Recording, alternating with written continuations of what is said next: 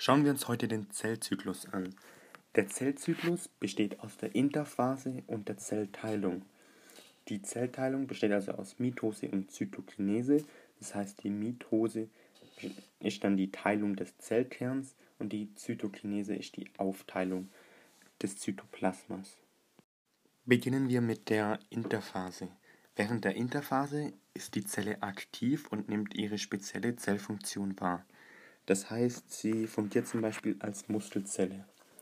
Eine normale Zelle durchläuft den Zellzyklus 10 bis 100 Mal, bevor sie sich dann nur noch auf ihre Funktion im Organismus fokussiert, also nur noch diese Funktion dann wahrnimmt, wie zum Beispiel in der Muskelzelle. Die Interphase wiederum lässt sich unterteilen in die G1-Phase, S-Phase und G2-Phase. Als erstes in der G1-Phase. Die tritt unmittelbar nach der Zellteilung ein.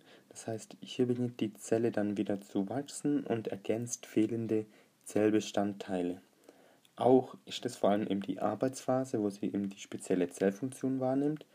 Und auch der Stoffwechsel ist in dieser Phase sehr aktiv und es werden viele eigene Proteine synthetisiert. Ganz am Beginn der G1-Phase gibt es dann noch den Restriktionspunkt.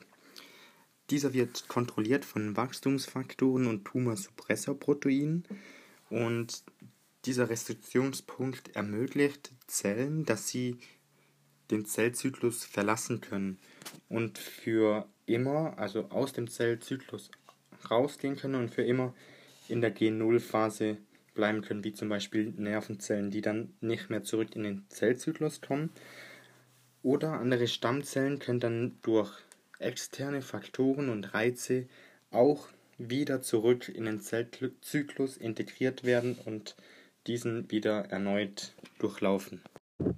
Wenn wir jetzt aber normal im Zellzyklus weitergehen, dann kommt nach der G1-Phase die S-Phase und diese dient der Vorbereitung der nächsten Zellteilung. Also hier wird dann die DNA repliziert, also das Erbgut verdoppelt und sowohl wird auch das Erbgut davor auf Fehler untersucht, die dann durch spezielle Enzyme wieder repariert werden könnten. Also die Enzyme können die Fehler meistens eben weitgehend wieder beheben und auch die Zellteilung wird eingeleitet, indem wieder ein neuer Restriktionspunkt überschritten wird. Hierfür muss ein bestimmtes Zellkern zu Zellplasma-Verhältnis vorliegen.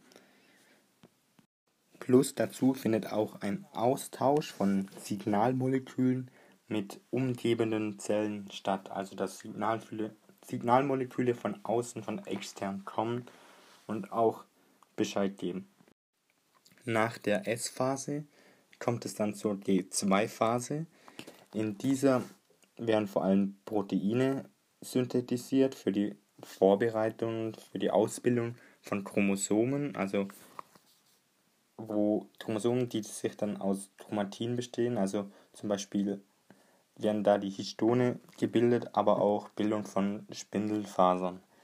Danach geht es weiter über, wieder in die Mitose, die wir bereits in einem in einer vorigen Folge besprochen haben. Und nach einer absolvierten Mitose beginnt der Zellzyklus wieder erneut von vorne in der G1-Phase.